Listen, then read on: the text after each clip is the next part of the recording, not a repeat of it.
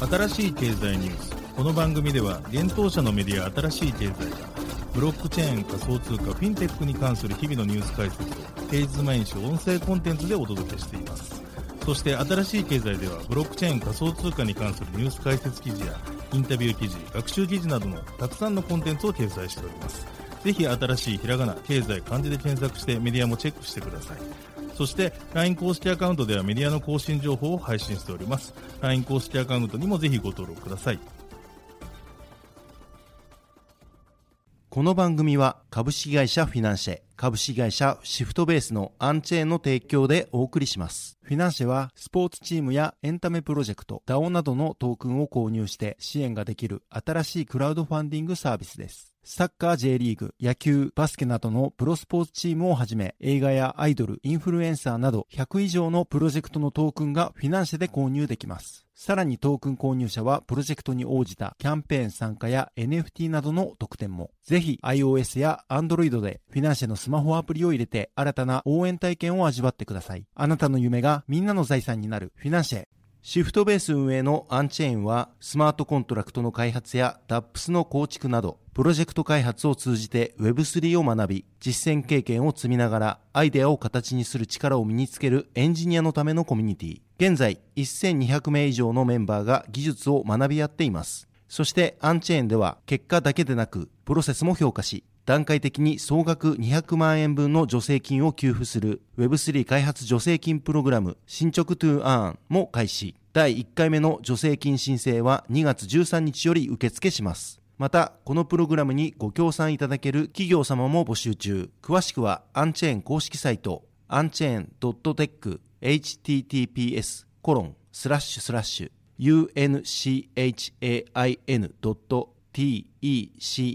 スラッシュでチェック。作る人がちゃんと評価される世界へ。アンチェーン現当社新しい経済編集部の武田です。高橋です。大塚です。はい、本日は2月の2日木曜日です。今日のニュースいきましょう。イーサリアムステーク出金機能対応のパブリックテストネット、ジェジャン公開。BNB チェーン分散型データストレージシステム BNB グリーンフィールド発表。コンセンシス無料 Web3 学習プラットフォームメタマスクラーン提供開始。小判取引所が業務再開、エクシアから独立し、コインマスターとして、欧州投資銀行、ポンド建てデジタル債券発行へ。暗号資産ハッキング被害、昨年が過去最高の38億ドル、北朝鮮グループが主導化。分散型取引所、デクサロット、アバランチサブネットでローンチ。寿司トップと豆腐 NFT のコイン神社が業務提携。LINENFT 物件仲介手数料が0.5ヶ月分になる NFT 桜の住まい発売へクロスチェーン通信プロトコルレイヤー0重大な脆弱性の指摘を否定フットサルチームポルセイド浜田フィナンシェでトークン発行一つ目のニュースはイーサリアムテストネットジェジャン公開というニュースです。イーサリアムのパブリックテストネットジェジャンが日本時間2月2日0時に公開されました。このテストネット上にてステークされたイーサの出金機能を備えたアップグレードの実施が予定されており、アップグレードが完了するとユーザーはテストネットを使用して入出金プロセスを試すことができるようになります。イーサリアムは2022年9月に大型アップグレード、マージを実施し、コンセンサスアルゴリズムをプルーフオブワークからプルーフオブステークへ移行しました。これによりイーサをステーキングすることで、バリデーターとして報酬が得られるようになりましたが、現在ステークされたイーサを出金する機能は備えられていません。なお、今回のジェジャンはマージ後の環境で起動する最初のパブリックテストネットとなります。イーサリアムは今年3月に実施予定のアップグレード、上海にて出金機能を実装する予定となっており、今回公開されたテストネットは上海アップグレードをシミュレーションするものとなっています。イーサリアム財団の開発者であるバーナバス・ブーサー氏によると、テストネットのリリースは無事に完了したとのことです。また、約6日後のエポック1350時点で実行レイヤーのアップグレード上海、およびコンセンサスレイヤーのアップグレードカペラがテストネット上で実施される予定ということです。この2つのアップグレードを総称して上海としています。イーサリアムは2月1日にマージ後最低の準供給量を記録しました。これは POW から POS への移行によってマイニング報酬がなくなり、イーサの新規発行量が減少していることと、1月のガス代の高騰によってバーン、焼却されるイーサが増えたことが要因になっています。ちなみにイーサリアムは取引手数料の一部をバーンする仕組みとなっています。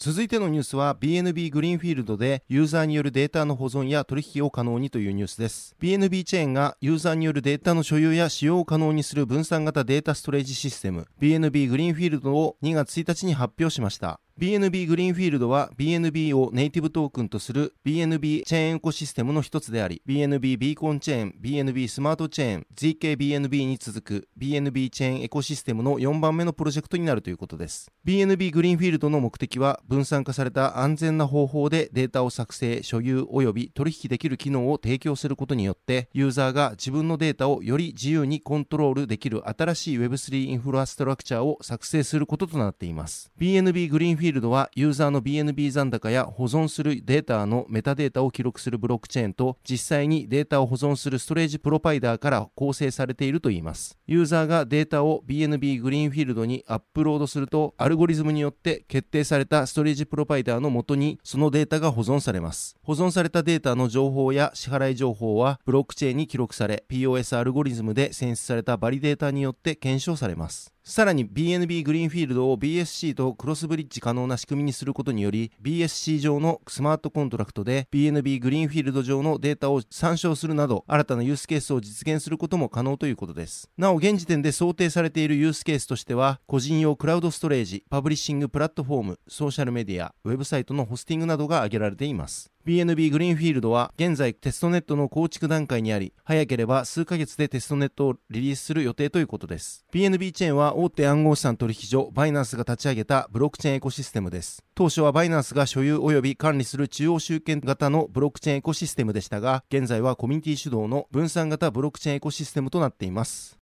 続いてのニュースはコンセンシスがメタマスクラーン提供開始というニュースです。Web3 ウォレットメタマスク提供のコンセンシスが Web3 学習シミュレーションプラットフォームメタマスクラーンの提供開始を1月31日に発表しました。メタマスクラーンは暗号資産のセルフカストディ自己管理に慣れていないユーザーの支援を目的とした学習プラットフォームです。誰でも無料で利用でき視覚的な学習と実践的なテストが提供されています。このプラットフォームは10言語に対応していますが現在日本語には対応していません。ません今後対応する言語を増やしていくとのことですメタマスクラーンでは Web3 についてや暗号資産ウォレット、セルフカストディ、NFT、分散型金融などといった学習コースが用意されており、メタマスクの使用方法についても説明されているとのことです。なお、コンセンシスはデータ分析企業のモーニングコンサルトに委託し、アメリカの1505名の暗号資産保有者を対象にしたセルフカストディについての調査を実施したといいます。その結果は4分の3がセルフカストディについて知らない、またはわからないという回答だったということです。このことからコンセンシスはメタマスクラーンでセルフカストディについての学習を支援することによりセルフカストディへの信頼を高めユーザーが安全に自己管理された方法で Web3 エコシステムに参加するためのサポートができるとしていますコンセンシスは外部開発者支援の取り組みとして昨年11月に助成金 DAO メタマスクグランツ DAO を立ち上げていますこの DAO は従業員が主導して全額資金提供を行う DAO であり暗号資産ウォレットのメタマスクエコシステム内でインパクトある体験を構築するコンセンシス社外の開発者に助成金を付与していくものとなっています。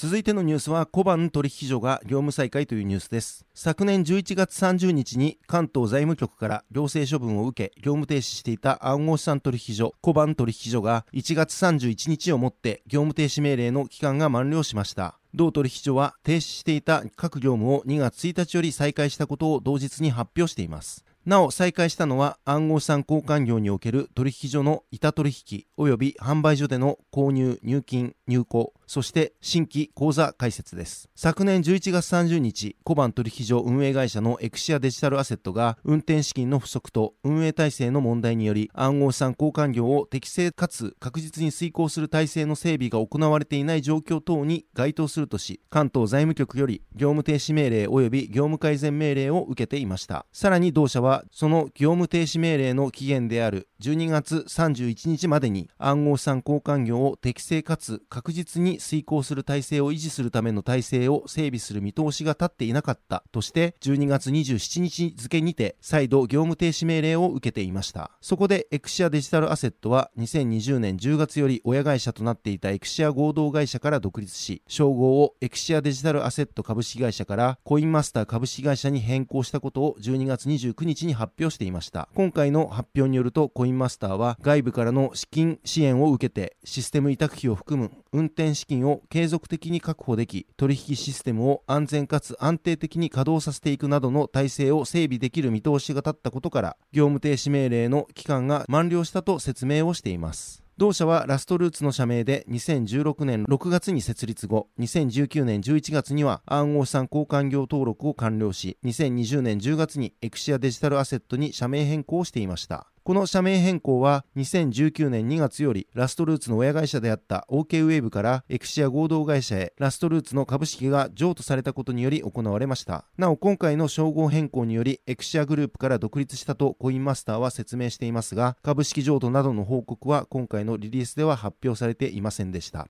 続いてはニュースいきます。EIB ポンド建てデジタル債券発行というニュースです。欧州投資銀行 EIB がトークン化プラットフォーム HSBC オリオンを通じて5000万ポンドのデジタル債券の発行予定を1月31日に明かしました。このデジタル債券は2月2日に発行される予定で、満期日が2025年2月末で変動金利となっています。今回の債券は HSBC オリオンでプライベート及びパブリックブロックチェーンを組み合わせてトークン化されるといいます。またこの債券発行のアーキテクチャは BNP パリバ、HSBC、RBC キャピタルマーケッツの間で分散されており、HSBC が中央口座管理者として HSBC オリオン上でデジタル債券の取引を記録しているといいます。また、ルクセンブルクの BNP パリバセキュリティーズサービスと RBC キャピタルマーケッツはそれぞれの顧客のカストディ業務を担うとのことです。そしてデジタル債券発行のコンプライアンスに関してはルクセンブルクの法律に準拠するとのことです。AIB の副総裁であるリカルド・モーリーニョ・フェリックス氏は EU の公共政策議員銀行としての EIB の役割は通常の銀行としての役割を超えています。15年前に最初のグリーンボンドの発行で実証されたように私たちは革新的で破壊的な解決策を推進します。今こそ金融分野におけるさらなるイノベーションが必要であり私たちはカウンターパートの支援を受けてプライベート及びパブリックブロックチェーン上でポンド建て初のデジタル債券を発行することを嬉しく思います。この新しい金融ツールは EIB がグローバルなインパクトを持つプロジェクトに投資する追加的な資本フローを提供することになるでしょうとコメントしています。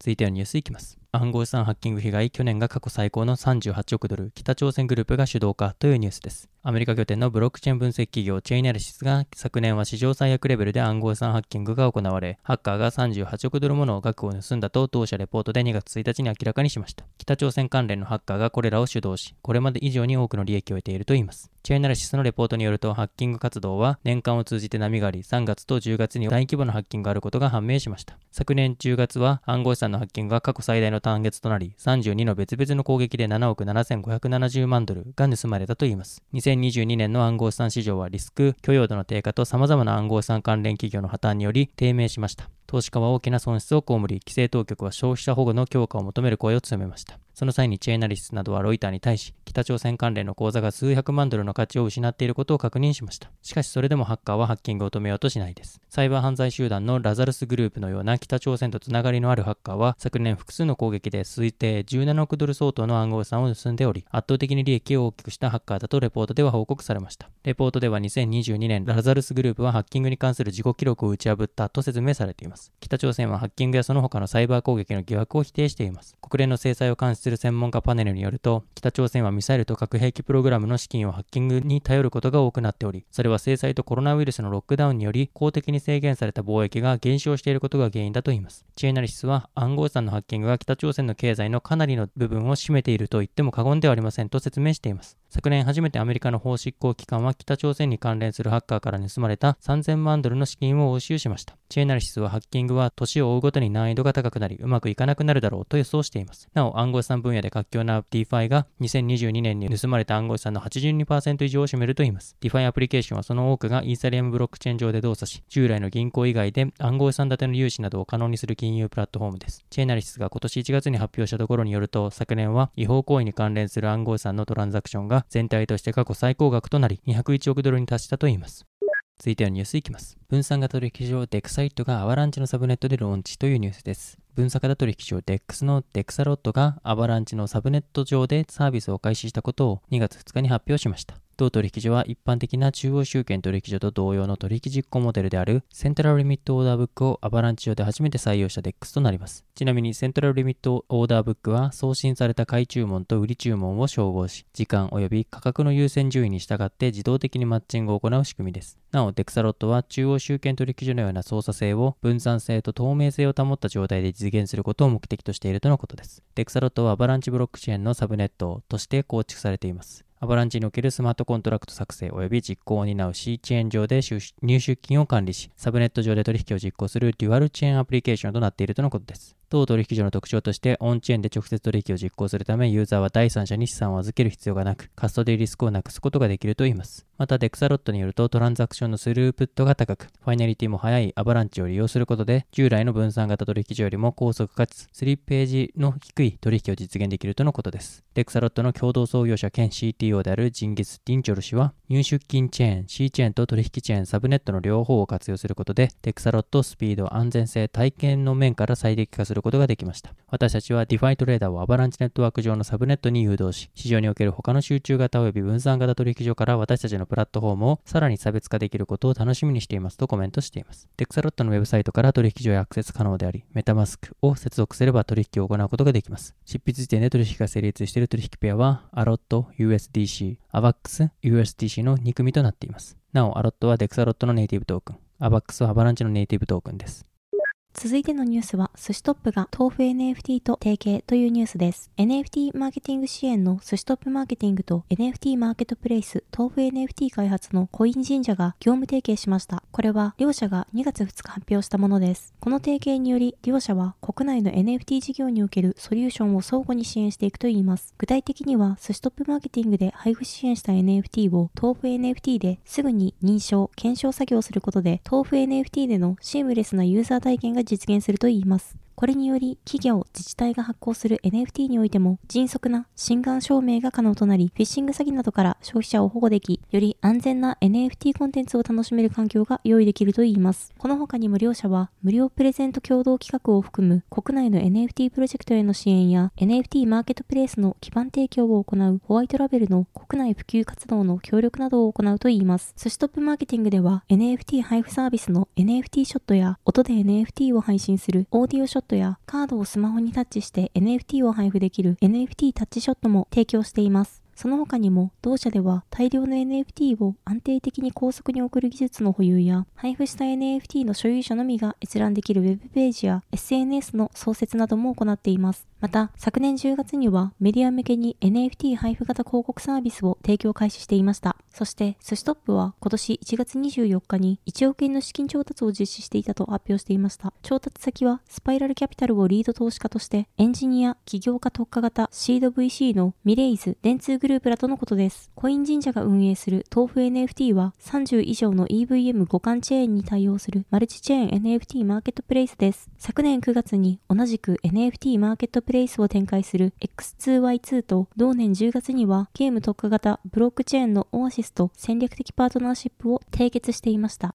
続いてのニュースは LINENFT で賃貸仲介手数料がお得になる NFT 発売へというニュースです。LINE 提供の NFT マーケットプレイス LINENFT において賃貸会員権 NFT の桜の住まいが発売されることが2月3日発表されました。アプリマーケティング事業などの広告事業を展開するデコと不動産サービスを提供する A スペースによる NFT 活用の新たな取り組みになるとのことです。今回発売される桜の住まいを保有するユーザーは同 NFT を取取扱店舗で提示することで対象物件の仲介手数料が0.5ヶ月分になるといいます。なお、現時点での取扱店舗は、渋谷のナビエス渋谷店及び池袋の A スペースとなっています。また、東京、埼玉、千葉、神奈川の物件につき利用可能とのことです。また、取扱い希望の店舗は申し込みを受付中で、取扱い物件は順次全国に拡大予定とのことです。その他の利用ルールとして、内見は3件まで、4件目以降は1件につき3000円の代金が発生するとのことです。また、NFT 利用後の仲介手数料が3万円以下になる場合は、は仲介手数料を3万円とするといいます。なお、同 NFT 保有ユーザーは何度でも NFT を利用して賃貸手数料を低減でき、使用後は LINENFT のマーケットにおいて二次流通することもできるとのことです。賃貸会員権 NFT の桜の住まいは2月3日正午より発売となります。発売枚数は50枚限定で、販売価格は1000円です。LINE の暗号資産、リンクでも購入が可能なようです。なお、今後、第2弾の発売も予定されているといいます。ちなみに、桜の住まいのサイトによると、大手 NFT マーケットプレイスのオープンシーでも販売が行われるようです。こちらでの購入の際は、イーサリアムでの決済となります。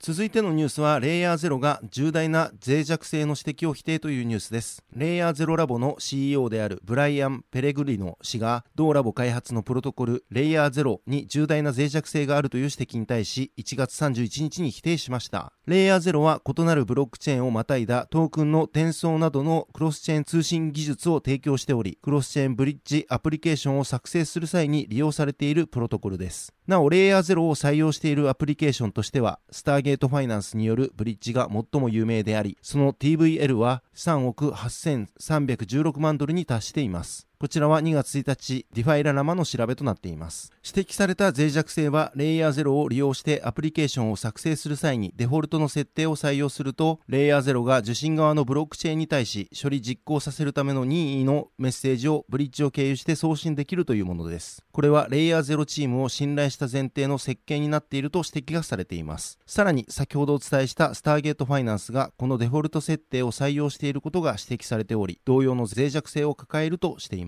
なお、この脆弱性を指摘したのは、レイヤー0と同様にクロスチェーン通信技術を提供するノマドの CTO であるジェームズ・ブレストウィッチ氏です。レイヤーゼロラボ CEO のペレグリノ氏は自身のツイッターにて指摘の内容は事実であるもののデフォルトの設定以外であればレイヤーゼロチームも影響を与えることはできないと否定をしています。また今回の指摘を行ったブレスト・ウィッチ氏に対して競合他社による非常に不誠実な投稿や人間としてできる最大限偏った書き方とペレグリノ氏は批判しており過去にブレスト・ウィッチ氏が作成したプロトコルのハッキング被害を嘲笑するような発言もしています続いてのニュースは、ポルセイド浜田がフィナンシェでトークン発行というニュースです。次世代クラウドファンディングサービスのフィナンシェが、フットサルチームポルセイド浜田のトークン新規発行及び発売開始を2月2日に発表しました。ポルセイド浜田は日本フットサルリーグ所属のフットサルチームで島根県浜田市を拠点に活動しています。設立は1995年4月でチーム名を HNT としてスタートしていました。今回ポルセイド浜田は地域の子供たちの目指す場所になること、地域の人々の誇りになることをビジョンに掲げ、トークン保有者が参加できるフィナンシェ内のコミュニティを通じてサポーターとともに様々なプロジェクトを実施していくとのことです。また、長期ビジョン達成に向け、ポルセイド浜田では、フィナンシェでのトークン発行プロジェクト第1弾として、株組織ジュニアユースを設立することを進めるとのことです。なお、今回、フィナンシェ上で発行されるトークンは、ポルセイドトークンとして発売されるとのことです。トークン購入者は特典としてコミュニティ運営の一部に携われる投票企画への参加や参加型イベントへの招待、特典抽選への応募などの権利が得られます。投票はトークン保有数に応じて投票数が多くなる仕組みや保有しているトークン数の割合によって抽選特典の当選確率が変動する仕組みとなっています。また、一定のトークンを保有しているサポーターには限定の特典も提供されるとのことです。ポルセイドトークンの初回販売は2月2日11時からからを予定しており、3月17日夜9時まで実施される予定です。ポルセイドトークンの販売メニューは、コースによって獲得できるトークン数や特典が異なる全9種類の支援コースが用意されています。1万ポイントで購入できる支援コース1、トークンで全力支援、30万ポイントで購入できるスポンサーコース3、30万ポイント分のトークンとジュニアユースユニフォームの胸の箇所へのスポンサー権利まで支援コースは6つ、スポンサーコースは3つ用意されています。それぞれのコースの購入者には、購入ポイント分のトークンが付与されるほか、前述したトークン保有者限定コミュニティへの参加、投票企画、抽選応募への参加権や、NFT となる初期サポーター記念コレクション001、その他にも支援したい選手への当メニューの売上金50%還元、選手直伝技術講座への参加券、試合で使用した F リーグ公式球、選手がシーズンで使用したサイン入りユニフォーム、トレーニングウェアスポンサー権利、ジュニアユースユニフォームの背中の箇所へのスポンサー権利、ジュニアユースユニフォームの胸の箇所へのスポンサー権利などが付与されます。なお、フィナンシェポイントは、フィナンシェプラットフォーム上でのみ使用できるポイントのことで、1ポイント1円で購入できます。また、フィナンシェで発行されているトークンは、金融商品取引法上の有価証券ではなく、資金決済法上の暗号資産でもないとのことです。はい、本日のニュースは以上となります。このように私たち新しい経済編集部では、ブロックチェーン暗号資産に関するニュースを平日毎日ラジオで配信をしております。本日ご紹介したニュースはすべてサイトの方に上がっております。ぜひサイトの方も見に来てください。新しいひらがな、経済漢字で検索して見に来ていただければと思います。それでは本日はありがとうございました。ありがとうございました。ありがとうございました。